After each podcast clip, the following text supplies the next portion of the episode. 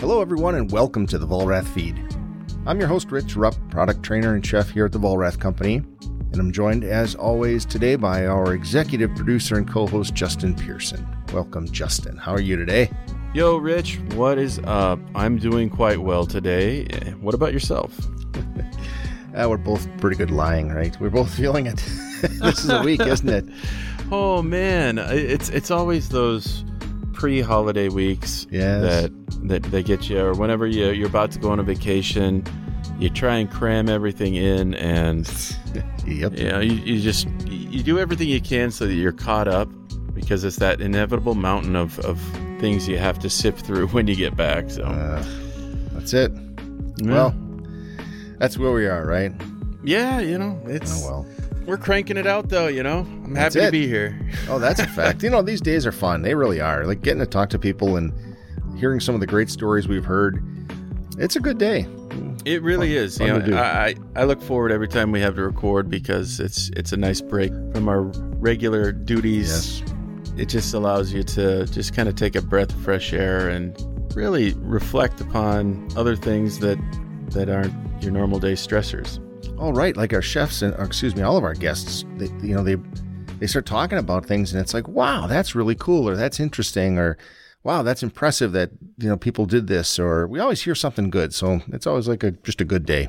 Yeah, well, and it, it, it helps put my challenges into perspective when I hear mm-hmm. about what other people have gone through and yeah. helping me remind that, you know, I could always have things a little bit more difficult. And a lot of the, the people that we've had on the show, um, they are doing amazing things and have far greater challenges than I'm faced with. So it, it's it's a positive thing. You know, Justin, as much as we love hearing from our guests that we have live, we also love hearing the things that our listeners have to say. So I just at this point want to make a reminder to everyone. If you have any thoughts, suggestions, a comment, a question, or anything at all relating to the feed, let us know what you think at vollrathfoodservice.com slash the feed. All right. So, Justin, it is another good day. We have a chef that's going to be on the show with us today. And we always talk about the journeys that the chefs have, right? Where they, how they got into food or what was their journey to where they are. Mm, mm-hmm. And so often we hear about that, oh, I got a job at a place that's entry level or whatever they were doing. And then they worked their way up. Well, today's guest is no exception. Chef Justin Carlisle, who is the chef and owner uh, we opened in 2013 a restaurant called Ardent. It's also Red Light Ramen and the Laughing Taco here locally in Milwaukee, Wisconsin. So we have him on the show with us, and really an accomplished chef, uh, Midwest uh, nominee for the Beard Award 2015, 16, 17, 18, 19. And, um, you know, he's got a good restaurant, a, good, a lot of cool things going on. So it'll be interesting to talk to him on the show. Yeah, I never get tired of hearing chefs' origin stories a lot of them do follow a similar path as far as how they got into it, but man, the possibilities and where they've been and what they've done, it varies greatly from there. And it's always entertaining to hear how they got into it or how they came back to it. Mm-hmm. You know, it's it's it's always fun to hear those stories because the they, they generally have a lot of color to them. right. A lot of people that are in the industry and and this is consistent is that there's people that just like the lifestyle, the camaraderie of it, right? So you mm-hmm. go to mm-hmm. work, it's a second shift job. Typically, you're getting done at 10, 11, 12 o'clock at night. That means a lot of these young people are going out, having fun. And it's that lifestyle of, of that and the camaraderie of everyone in the business. And you go to the, a lot of bars on Monday nights have hospitality night where they have specials for people that are in the industry.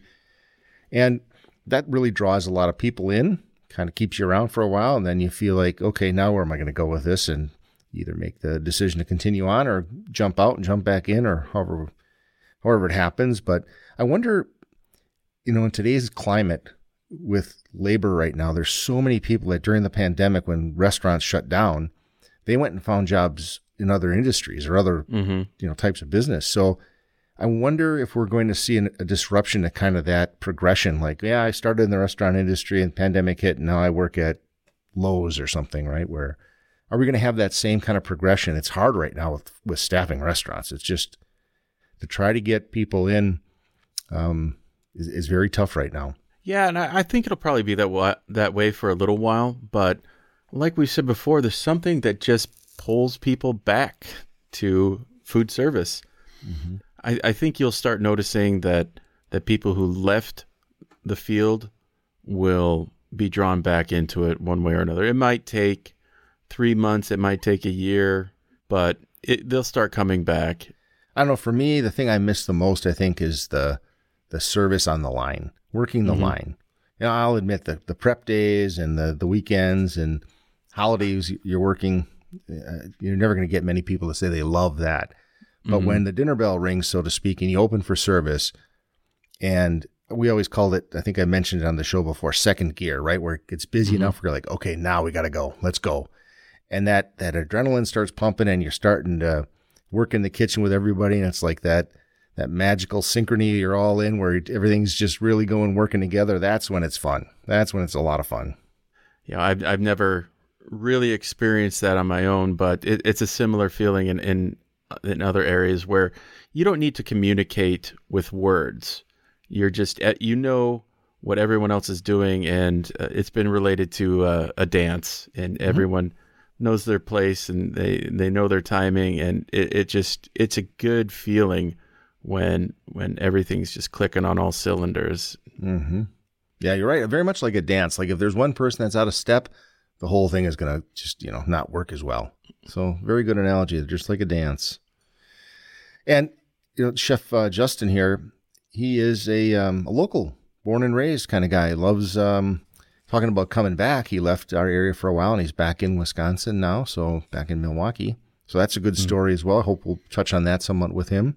Mm-hmm. Well, that's um, a common story for a lot of Wisconsinites. You know, they they end up traveling out, seeing what the world has to offer, and getting some experience in some different areas that they would never have the opportunity in Wisconsin. But then there's there's something magical about Wisconsin that brings people back.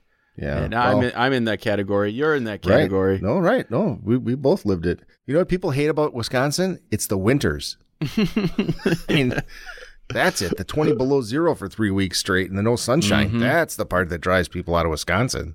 That's true. It's true, but it, it it's something that you learn about trade offs, and you realize that hey, you know, Wisconsin has a lot of great things, a lot of positive things, and then you start to think like, well, I guess I could deal with the winters for a little while longer, mm-hmm. at least at least until I hit retirement age. There you go. That's it.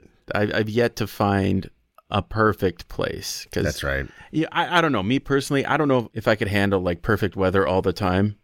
Hmm. I remember I was in San Diego for a conference years ago, and I, I ended up talking to uh, a guy from Chicago he lived in San Diego for 10 years and he liked it, but he said, I, I can't do without the four seasons. So he's moving back to Chicago. And so it's, there's something to be said. Like if you're, you're born without four seasons, it's, it's a good chance that you'll, you'll probably come back to that at some point. Yeah. I got to get my wife to listen to one of those people because she's convinced that, uh, that perfect weather would be exactly where she'd want to be all the time.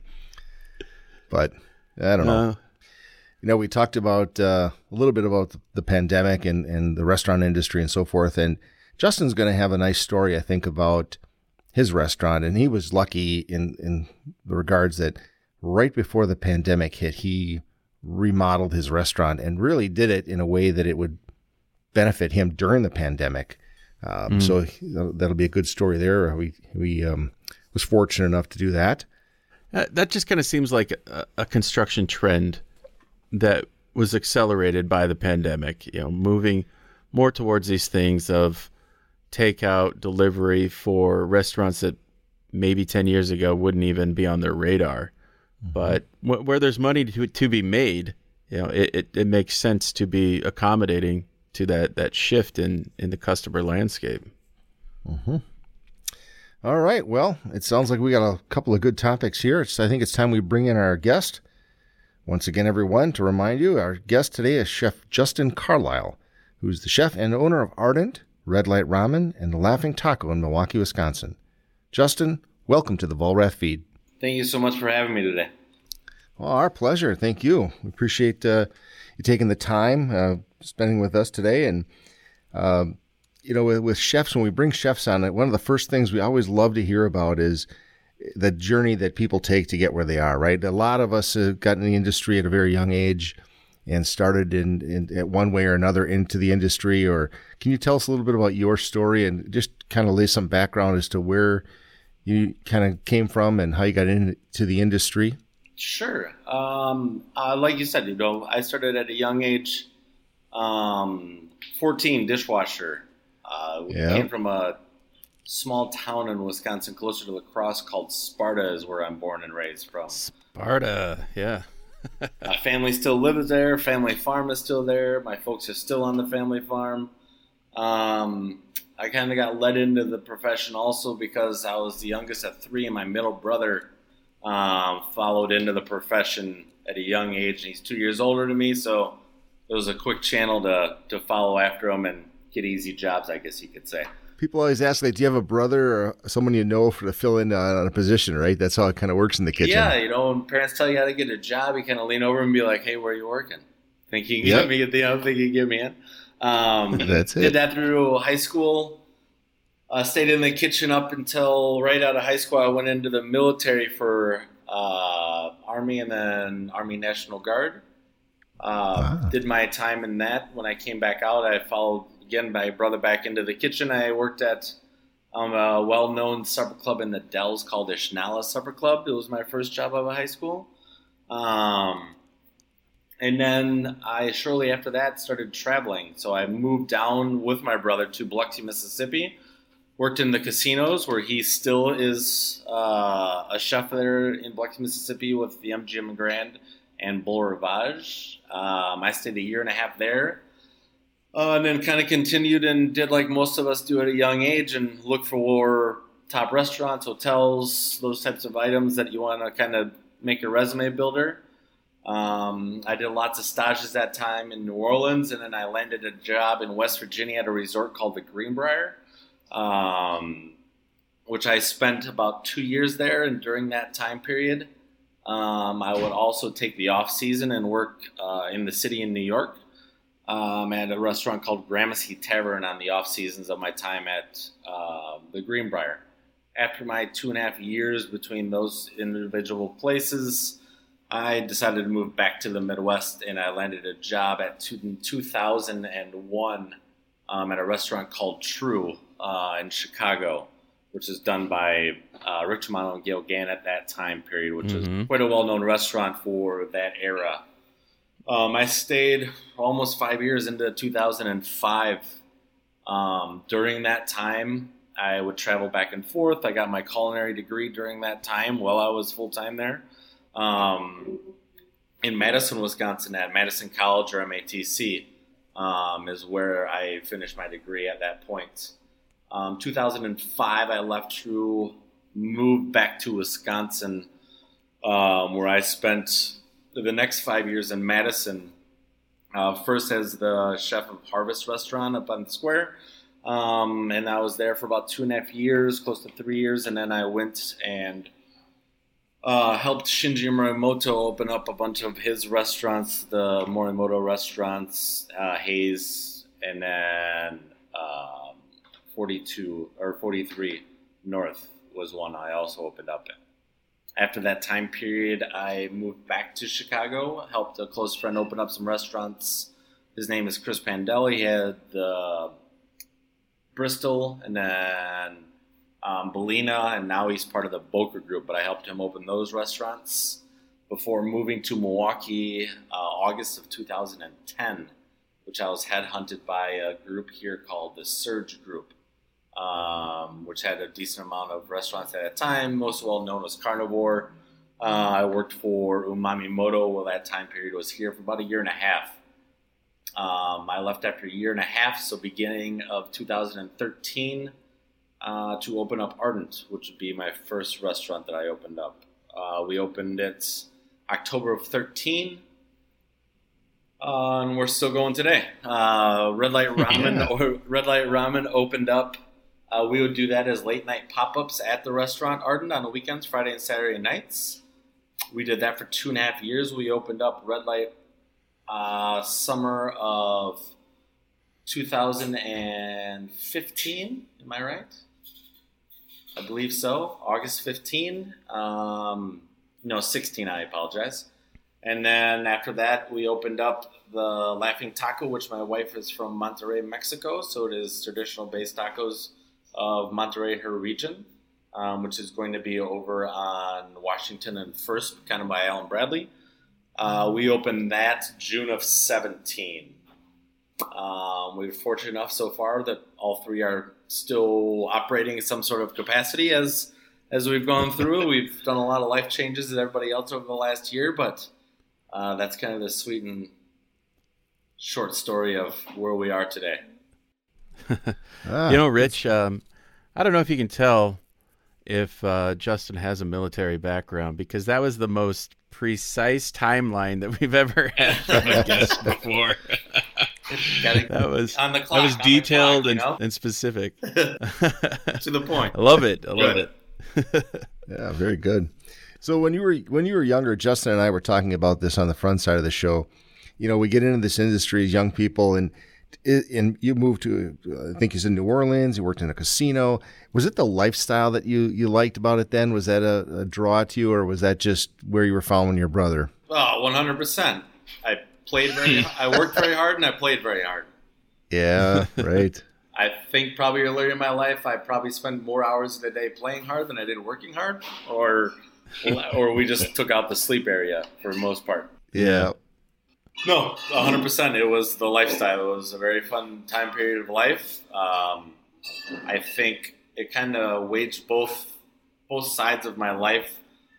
Uh, young, growing up on a farm, and moving into the military, moving forward was there was that structure. There was that extreme kind of workload that I was used to and kind of needed in life. But there was also uh, that time period of letting the workload go and um, enjoying my life as much as possible in that time period too. Um, I wouldn't say that maybe I was too much of a social bug or am a social bug, uh, but I enjoyed that uh, extracurricular part of our life period of the camaraderie and hanging out and discussing. And I think that I probably learned just as much uh, whether people enjoy to hear it or not, of those time periods of late night drinkings with coworkers and friends about our industry as I did working in the industry. Um, and I right. probably landed, I probably landed more jobs by doing that also, but we don't need to discuss that uh-huh. aspect either. It's, it's a unique thing. It, it really is the restaurant industry on, you know, uh, get, you get done with work. It's like I said, a second shift job and you're out late at night and that's just where the lifestyle kind of takes you and you're right. You meet so many people, and you have that that camaraderie and that bond with these people, and it's it really is kind of a family atmosphere, isn't it? It is. You know, I mean, I think, and it is wonderful. You know, later I'm in my early 40s now, and life has changed in our industry, and I think that it, it's wonderful that it is changing. But you know, the, the lifestyle that we grew up in was, you know, by the time we're off of work, there is nobody else out. It's not like we get done at five o'clock and we have a whole world to associate with. You know, it's kind of the only people that get off between 11 and 1 a.m. are the same people that you probably worked with. So um, now you can just sit down and talk, you know, and you don't have weekends off. You don't have holidays off. You, depending on whatever shifts that you're working at, you know, you're you're working 10 to 14 hours a day. You might see sunlight half of the day, or you might not see sunlight at all, depending on what time you go to work, what time you get done.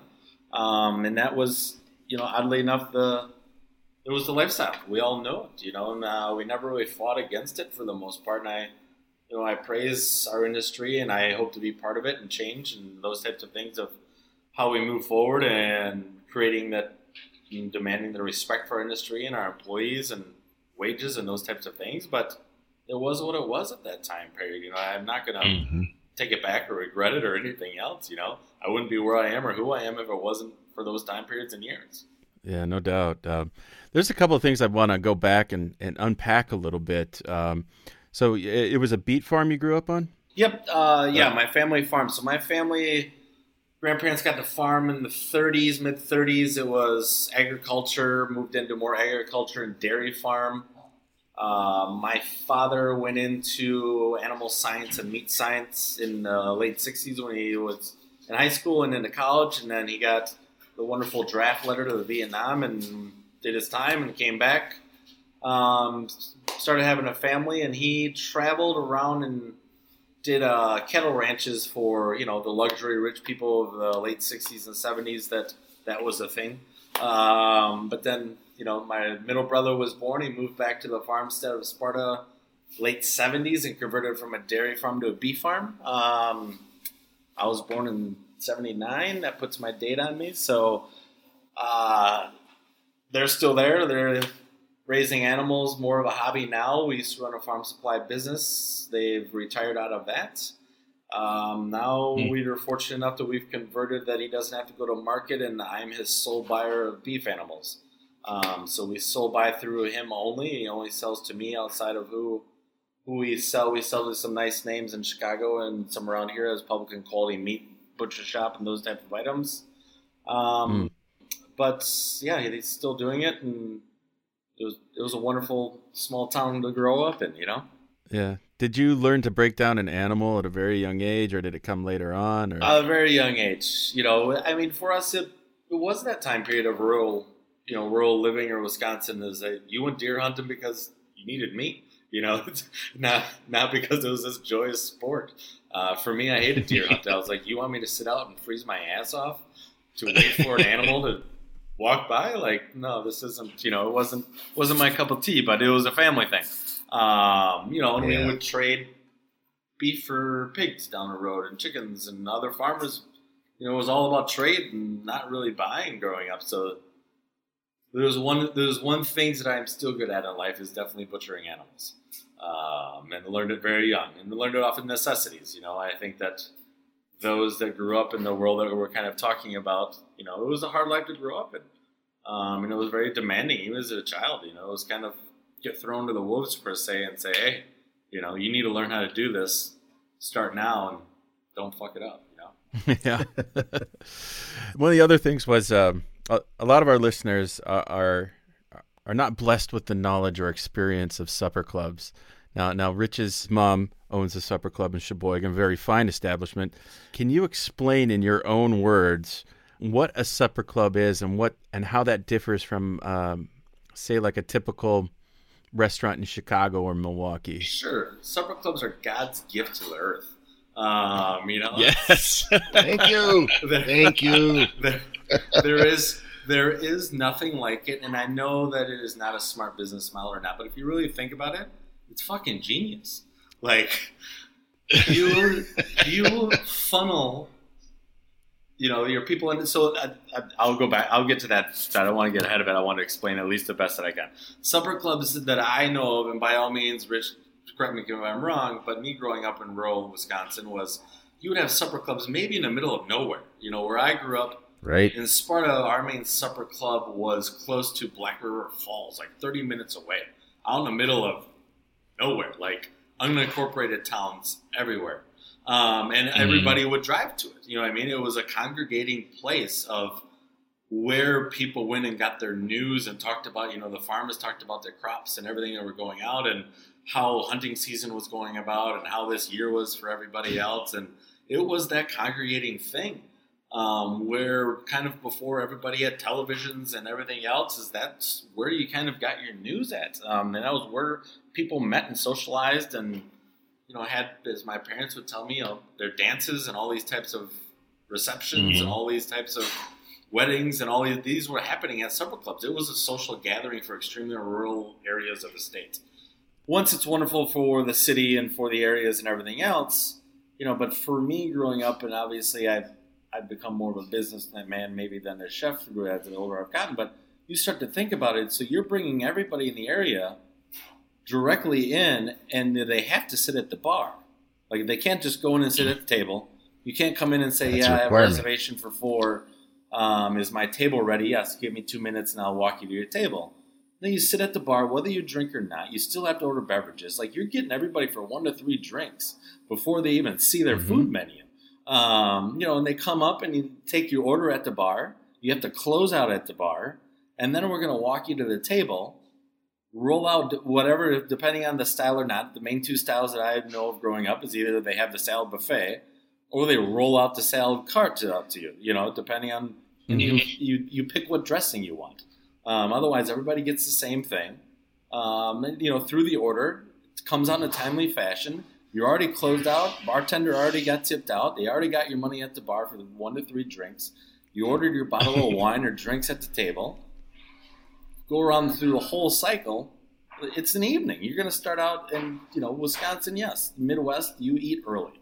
They're going to be there at five o'clock, 5.30, 6 o'clock, but they're not going to leave until nine or ten by the time we're done with it. Mhm. Um, you know, so those there is no other thing than than a supper club that you can't call it a supper club unless you do that. You know, it's it's kind of when people will discuss, especially in Milwaukee. It's like we have supper clubs. I'm like, we might have one, maybe two. Um, you know, for me, I always go to five o'clock, or there used to be old Corpers. Um, and that's about the only one that's still set up in that structure that I've been to.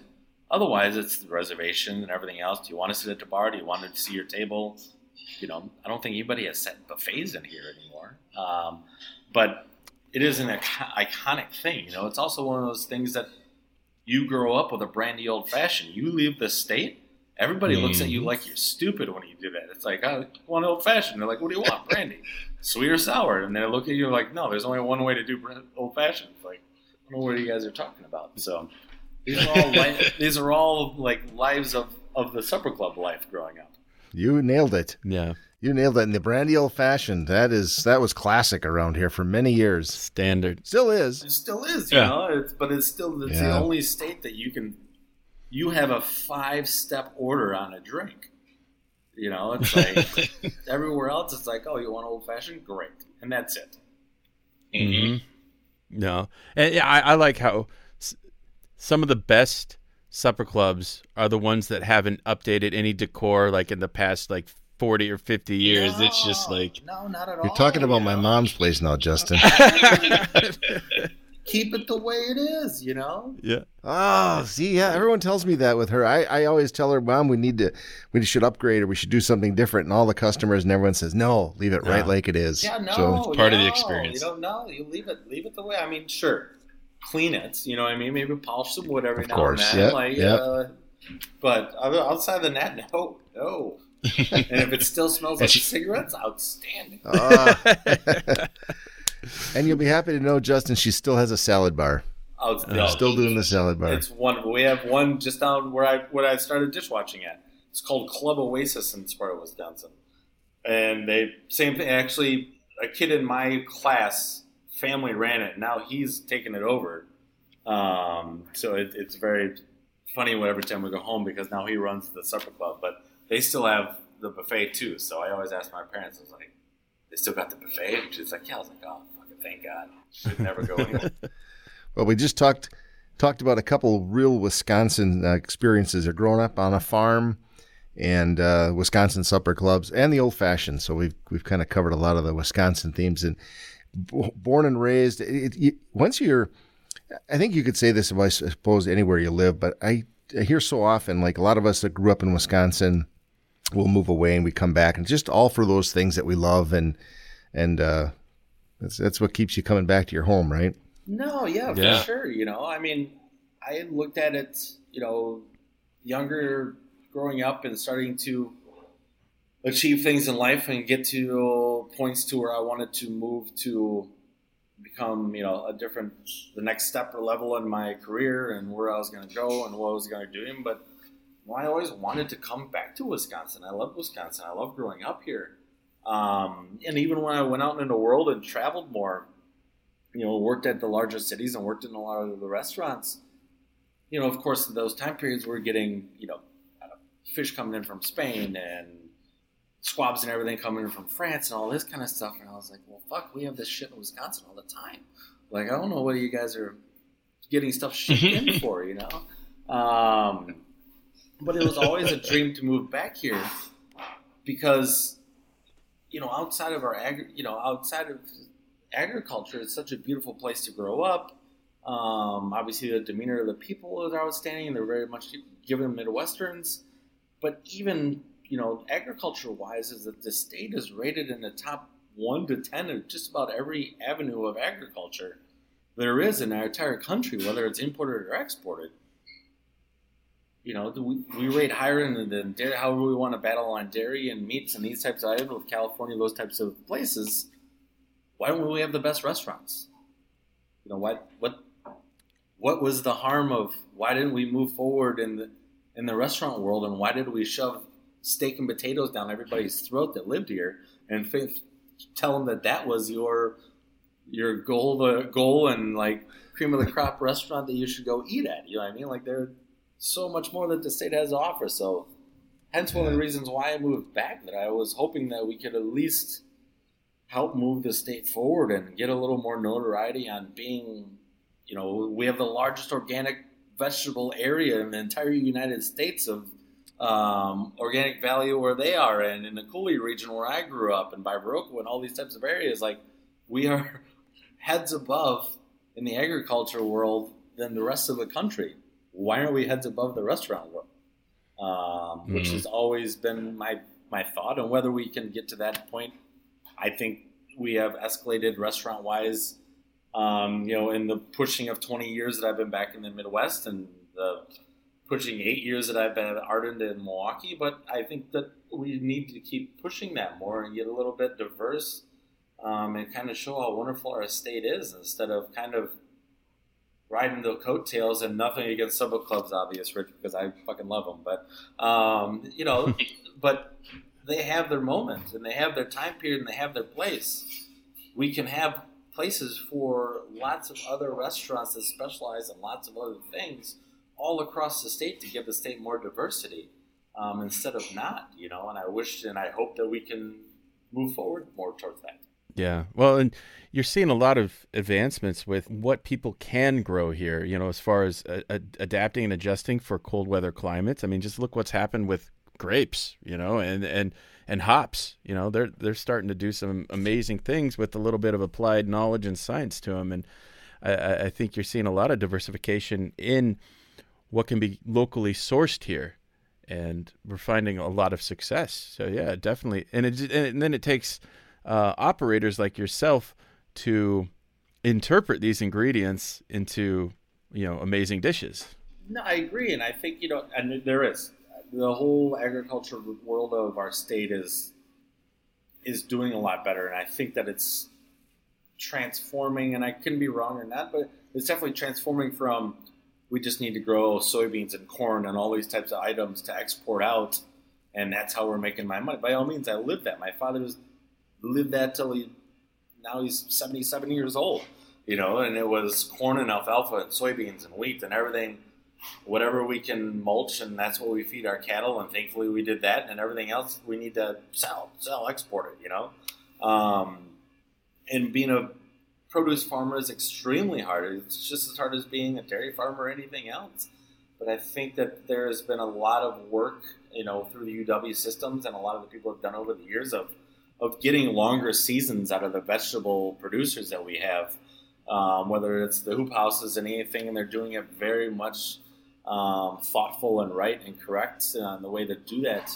And they're getting out there, and I think a lot of people are supporting them. I just want us to help them be a little more diverse, that they can grow and be a lot more identi- identified by where they are and what they can grow instead of a lot of things that we kind of see at the farmers market where people are diverse and have different items, but then all of a sudden they still have to make a dollar. So if everybody buys scallions and everybody buys eggplant, well, pretty soon they're not going to grow diverse items because they still need to make a dollar. So they're going to sell eggplants and scallions because that's what people buy. So it's more you know, trying to get out the word even to the general public that loves the farmers market is that don't buy the same shit. Like, you know, be more diverse in what you buy there and ask the farmer for more things. And, you know, if they have small quantities of things that they're testing, buy it, you know, and tell them what you feel about it, these types of items, and help them be more diverse and help them be able to sustain them, their, you know, products and their livelihood.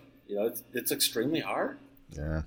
I think that's where restaurants can help play a, big part in that, though, because a lot of people, you know, if, the, if they're presented something new on a menu, they might give it a try because they trust the menu, the restaurant. Whereas doing it on your own, in your home, may be a little intimidating for a lot of people. So that's really where restaurants can use a lot of that. And I didn't realize when you mentioned before that uh, Wisconsin is number one in the nation for organic. Did I hear you say that right? Yeah, they have. We have the largest organic producing area um, which is going to be the Coulee region, Viroqua. right where Organic Valley is. So Wow. that area, Right through didn't know yeah, the whole Driftless area um, is the largest compound area of organic farmers. Um, I had no idea. which we always joked about because they originally a lot of the people came from California back in the late '60s, '70s. And I can probably they're they're hippies. It was communes or not, you know. And they moved to this area uh, because of very destined, and they could settle here easily without having to deal with um, the world of Mendocino County that was moving moving into their directions in the '70s and planting other organic items, you know, that we haven't really legalized yet. But it was all the transformation about then. But uh, uh, there's, you know, the Wisconsin has had wonderful things, and I think that we can get back to it. I think that one of the things, especially, you know, we're producing a lot of wonderful things and getting back to a good area, but I think what we're still lacking is, and at least this bothered me for my whole time period here, is the fishing. We don't have a fishery in the state of Wisconsin. Like none. There's farm raised. I can't I can't legally go out to Lake Michigan and catch a fish and sell out of my restaurant. That is not a legal thing for me to do. I guess I No. never even thought about that. No, I have to buy from somebody who's licensed by the Mhm. state or the USDA to serve in the restaurant. So I have to resort to buy fish from a licensed uh, sailor out of Chicago or somewhere else that it still might be out of Lake Michigan or Lake Superior or whatever else, but I have to go through another state, through another place to be able to get fish, wild fish at least, not farm fish from here. Seems like something we'd want to keep in state. You know, it seems a potential for a lot of money going out of state. Well, and I think, and I, you know, and I don't know those stories, and would like to find out more about reasons why. Like, you know, looking back into history, there was ones in, uh, you know, Sheboygan. There was ones in Milwaukee. There was ones in Port Washington. A lot along the coast, but they just slowly started going out. You know, and it's, I don't know. Yeah, I think that that is definitely one avenue that I wish that we could push forward a little bit more and figure out. That is a good point. I, I like you. I you just don't think about it until you actually want to go try to do that in your restaurant. Serve something locally raised and and promote that on your menu. Whereas you just don't have a way to get it unless you go outside. It is, and and growing up, and Rich, you always knows. I asked my father when he took me to supper club. I was like, "Where do we catch cod? like, we don't catch cod in Pollock, in Nope. Wisconsin. Why are we selling Nope. it as a fish fry? Like, why?"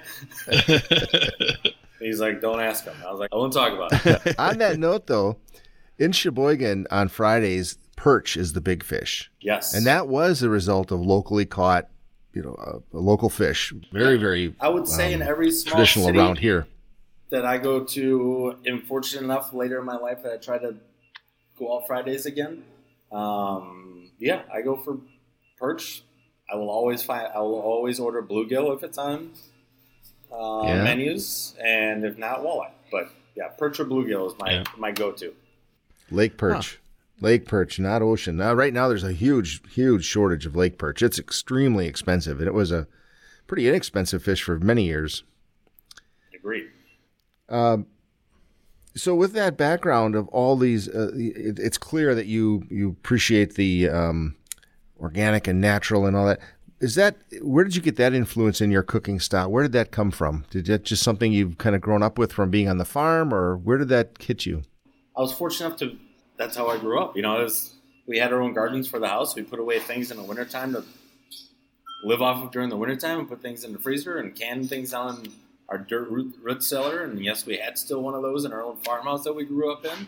Um, so it was kind of you know that mindset of being around it, and then finding how fortunate I was when I went out in the world to cook when we would order these specialty products from these small farms across the country or somewhere else that are extremely beautiful for sure. But you know, we would source one product from California when I was living out in New York. Um, you know, or certain products from other states when I was in West Virginia. To remember, we had all of these when I was growing up as a child, and this was easily there, and we can grow it.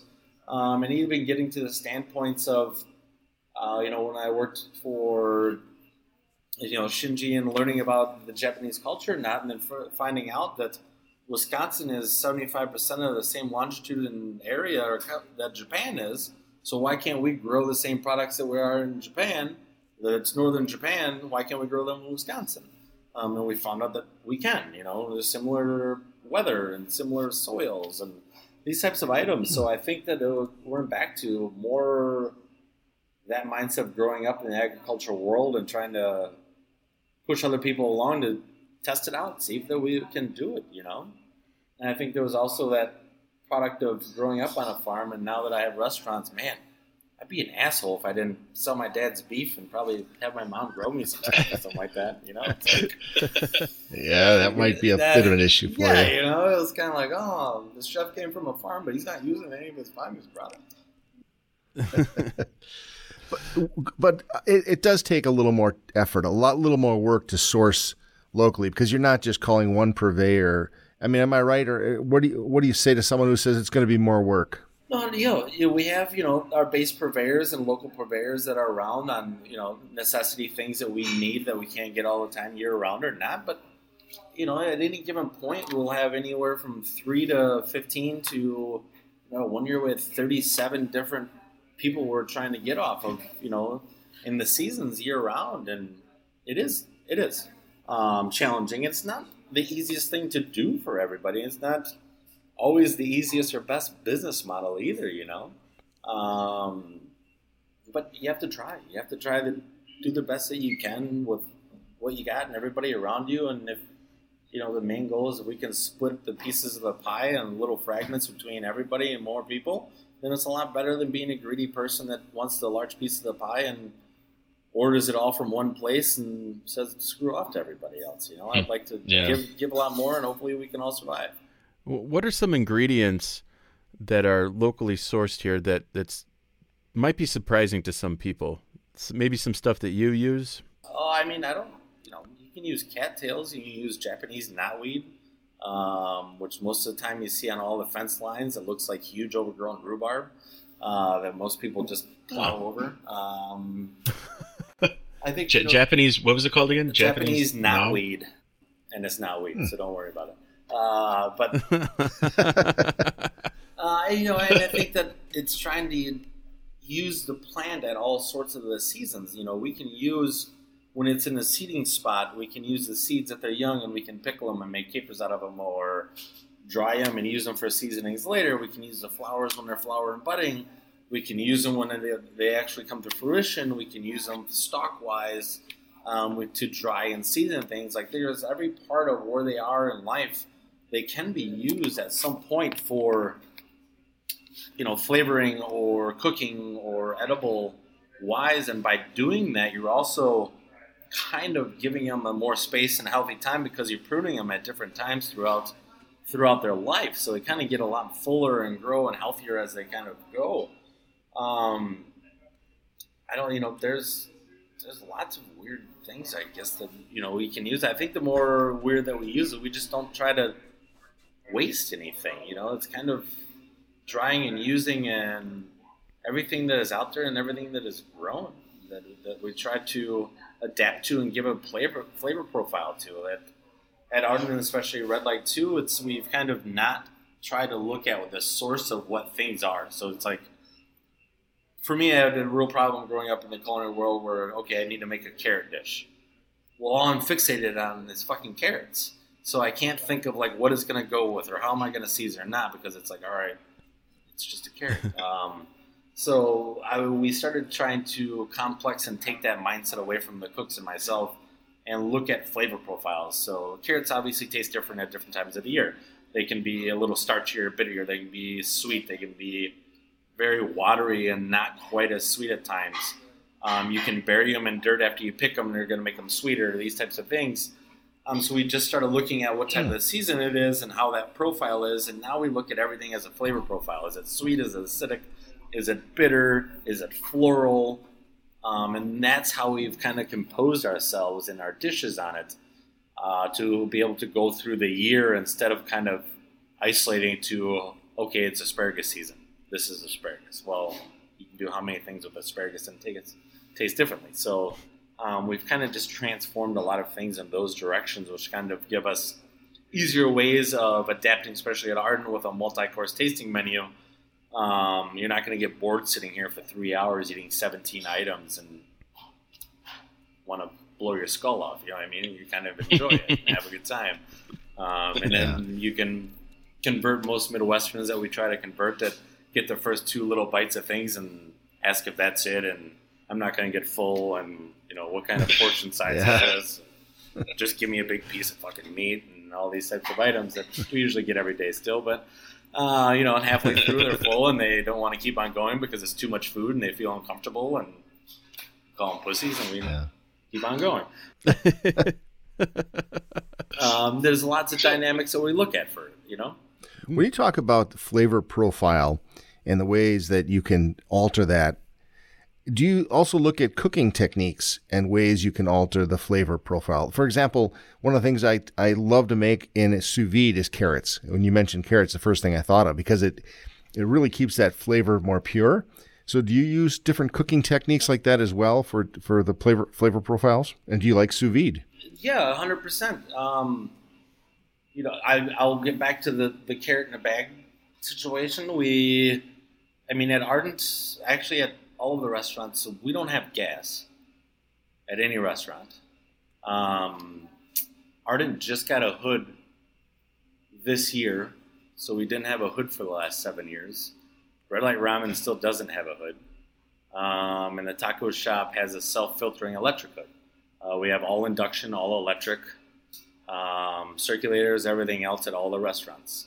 So we've definitely used just about anything in any way manageable other than traditional um, cooking at all of our restaurants.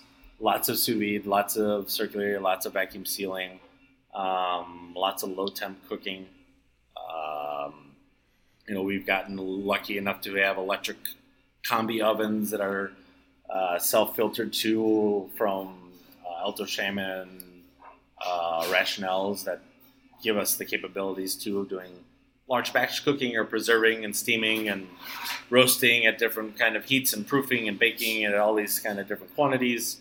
Um, but extremely lots of that on preserving and different, you know, altering the flavor profile for sure. Um, you know, it's kind of the first about when to go back to the carrots, it's the easy of kind of what we're discussing before is if you're going to cook carrots in the sous vide in the carrot bag, what do you cook them? Do you just sous vide them normal? Do you put a little bit of water in there? Do you put herbs in there? Or do you take all of your peelings and you juice them and you put carrot juice in with carrots to make carrots mm. taste better like carrots? So, yeah. um, you know, it's it's going back to the utilization of it. it's wonderful to preserve everything right. in it, but now how can we use every dynamic of that product that we're using to enhance how wonderful that a carrot can be or anything else? Hmm. Yeah.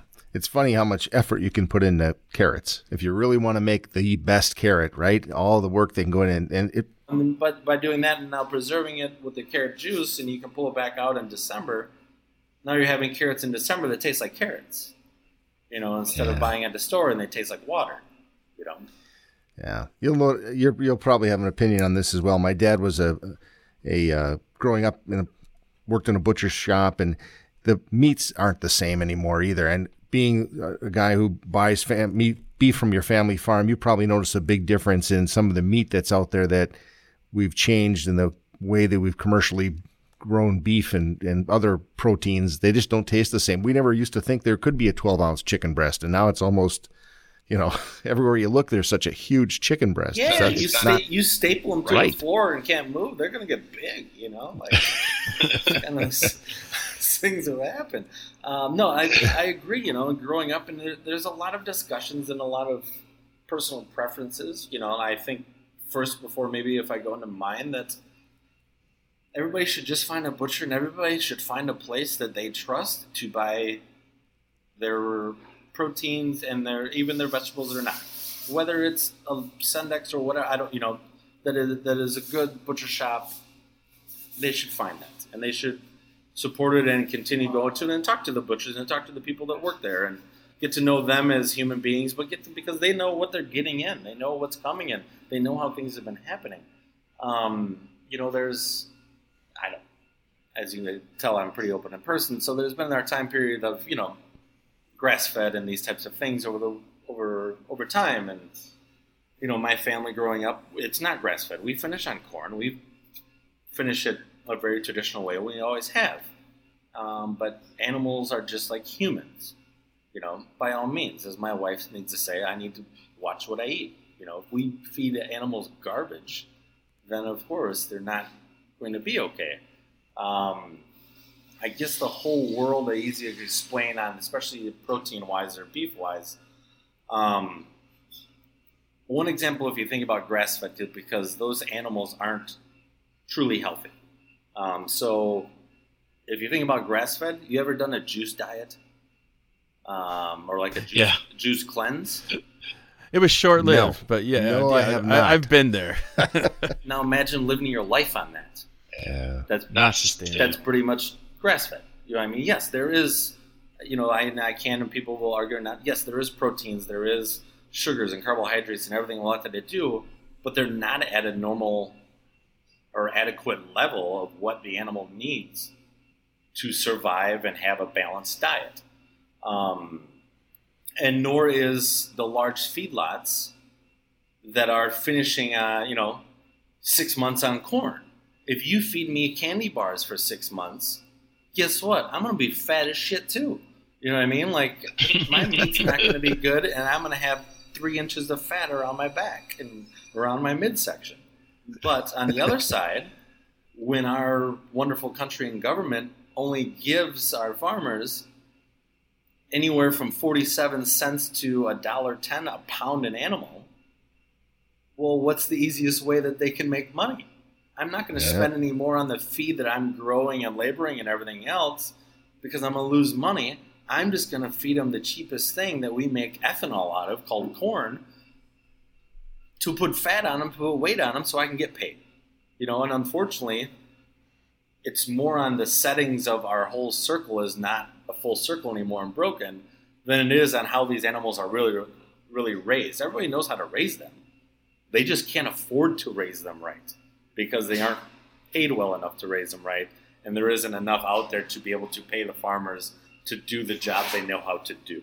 Um, so they have to take shortcuts. You know, I'm fortunate enough that my father and I we have an agreement, and it's we're equal, and I he solely sells to me. So he does, you know, he those cows are have a better life than I ever had on that farm my entire life. um, you know, completely. have back scratchers and all these types of things out in the yard, and more shelter than I had, and heaters, and it's great. And they have a balanced diet. You know, we start them out on the right vitamins A and D and all these types of things before we kind of right when they get weaned off into their grain diet. And as their grain diet goes, you know, they before we go to corn, they have alfalfa and silage and all these types of items where we watch their carbohydrates and sugar levels and you know wow. walk through. And then when we start getting towards the end of it, then we adjust those carbohydrates and sugar levels with molasses or cottonseed or or other items. And by the time that we have them on corn in the last three months of their lives, their body is already adjusted to any kind of levels of sugar or not. So it, it's just a natural transition. They're perfectly fine. They're not collecting any more fat and they're not gaining more fat. It's just a natural process because we've actually cared about their diet and what they've eaten. Um, unfortunately, not a lot of people are allowed to do that by just the way that our system is. Do you have people that come into your restaurant and comment on the beef that you have, and they notice a difference? We do. So we're fortunate. It's it's a wonderful story that makes me and the, the family here, my team here, you know, it's it's a wonderful thing to see my parents show up every other week to drop off animals and all these types of things. And I still talk on the phone to the butcher that saw me born when I grew up, that slaughtered all of our deer and everything else for the last 45 years. And his kids went to school with me, and their kids are going to school with my brother's kids, and you know, it's a wonderful thing that we can somewhat be on the forefront restaurant wise, if you would say within our state or kind of mindset of where we are in a larger city, but keep those roots that we we had in our small town and be able to kind of keep these people survived and going. That you know might be have a harder time and at least trying to do our part as small as it might be to to keep those things going and hopefully not break the circles as much as they've been broken.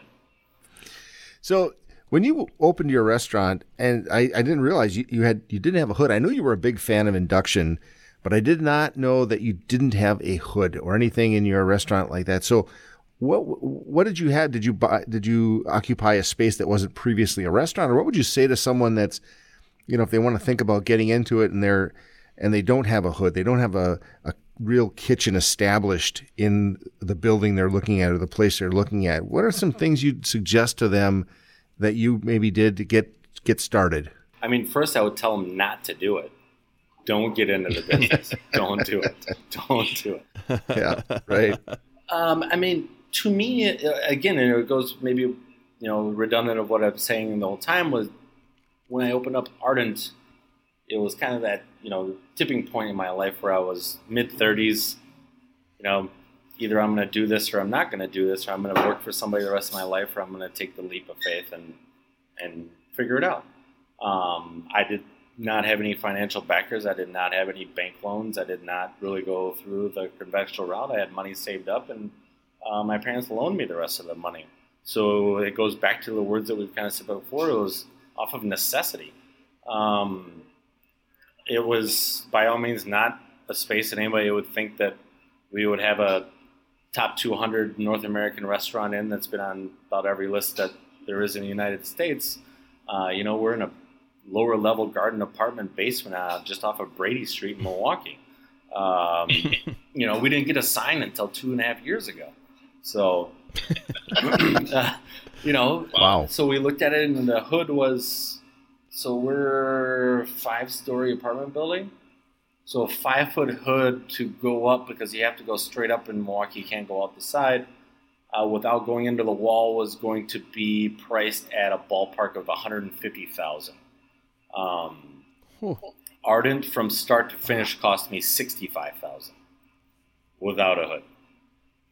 Um, so we did induction. We did uh, self filtering uh, ovens. Uh, we got very smart in the, what we looked for. The first induction burner that I got, I got out of Quiznos. Um, and what it what Quiznos calls it is they still call it soup warmer.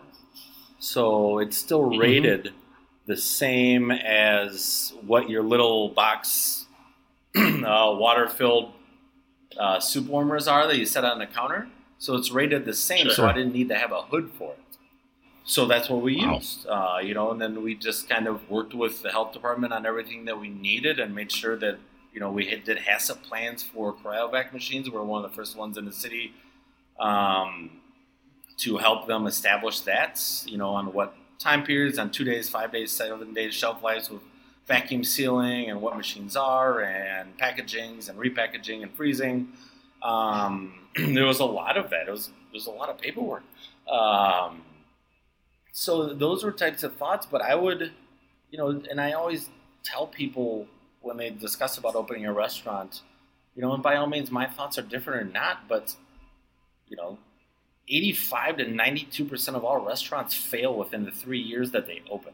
They never see their five year mark, and that is most of the time because chefs are not great with money at all most of the time. like we like nice things. We want to buy them. They want, a lot, a lot of expensive things. Want a lot of, um, so don't do it. Don't buy them. Um, it start out be minimalist. Be real about it. Be you know quite straightforward on what your overheads are and what your costs is and what your numbers are and do your business plans and do your P&Ls and financials extremely scary. Like do numbers of day that are terrifyingly low. Like holy shit, we're doing ten people a day. But can it work? You know, and can these numbers work? And being smart, can you? You know, a lot of us at Ardent, you know, we always they always laugh at us that we're we're plug and play kitchen. We can literally take our kitchen and go anywhere and do an event and set it up exactly the same way as we have it at the restaurant. All we need is to make sure that we have enough power. Um, you know, and, and that's been fortunate to us. And I also think it's made us better um, as a restaurant and as a cooks here that because we have to think about it. You know, if our pastry chef or one of us is in the oven, you know, we started with a toast oven. So if somebody she was making bread for that night's service oven. Well, I don't have an oven for two hours, so you know you have wow. to you have to be organized and timeline wow. and communicated and you know be connected with each other here to do that to be able to run that system. I think that, that made us a lot better um, cooks and organizations and be able to move forward in this industry a lot better no matter any environment that we were in because we didn't have a lot of the things that a lot of people need when they get to a place to do certain things. We've researched, tested, and done other things um, that is maybe not the norm to accomplish this final product that we got. But we might have to go a long way about it. But you know, we, we came to the goal that we wanted to without having to have the streamline. And you know, if something happens, we don't have six burners that we turn on full blast and drop pans on it, and we can just at least have hot pans and figure it out if we need to. Well, we don't have that luxury. You know, if you fuck up, you fucked up. Like you, just can't you can't bounce mm-hmm. back too quick. So um, I think that that was a lot better for us, and I honestly wouldn't I wouldn't change it for the world. Yes, I miss gas a lot. Yes, I miss grills, but you know what? I, I have a grill outside in the alleyway that we use, so it, it works out all right. You know. Hmm. wow, that's that's a great story. A toaster oven to start.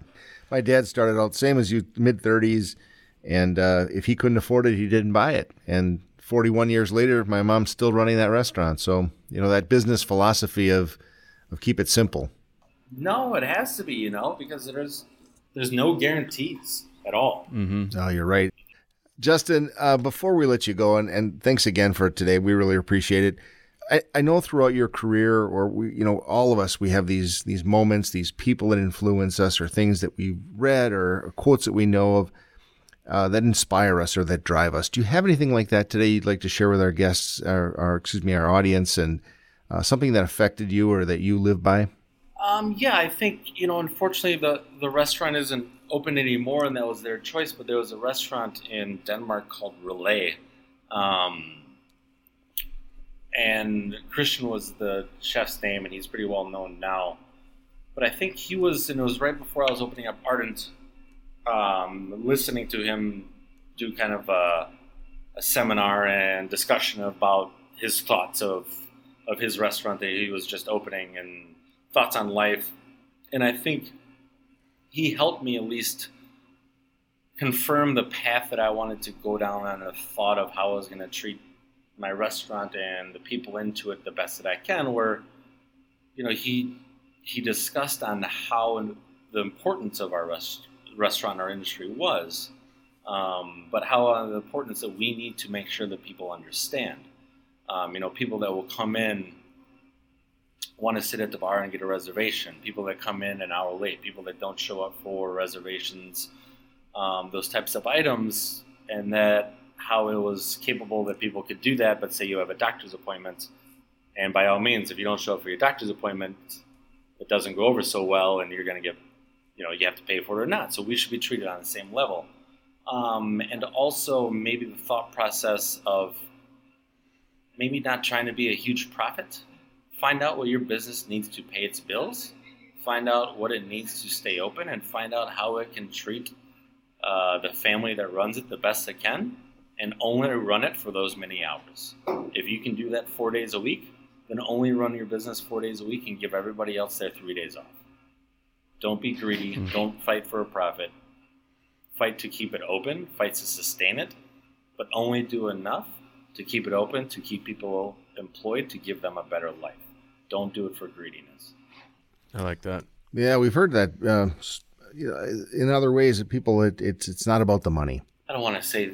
I mean, yeah, it was the old structure. The old model doesn't work. The 30-30 and 30 and hopefully you take back 10. It doesn't. It doesn't work. Throw it out the window. There's many models that you can do, and every model is different. It all depends on how you build your four walls and what your overhead is and what your model is. Um, every model can be different but just make sure, as we talked earlier when we talked about relationships or not, find the model that can work, but find a model that doesn't have to be open seven days a week, breakfast, lunch, and dinner.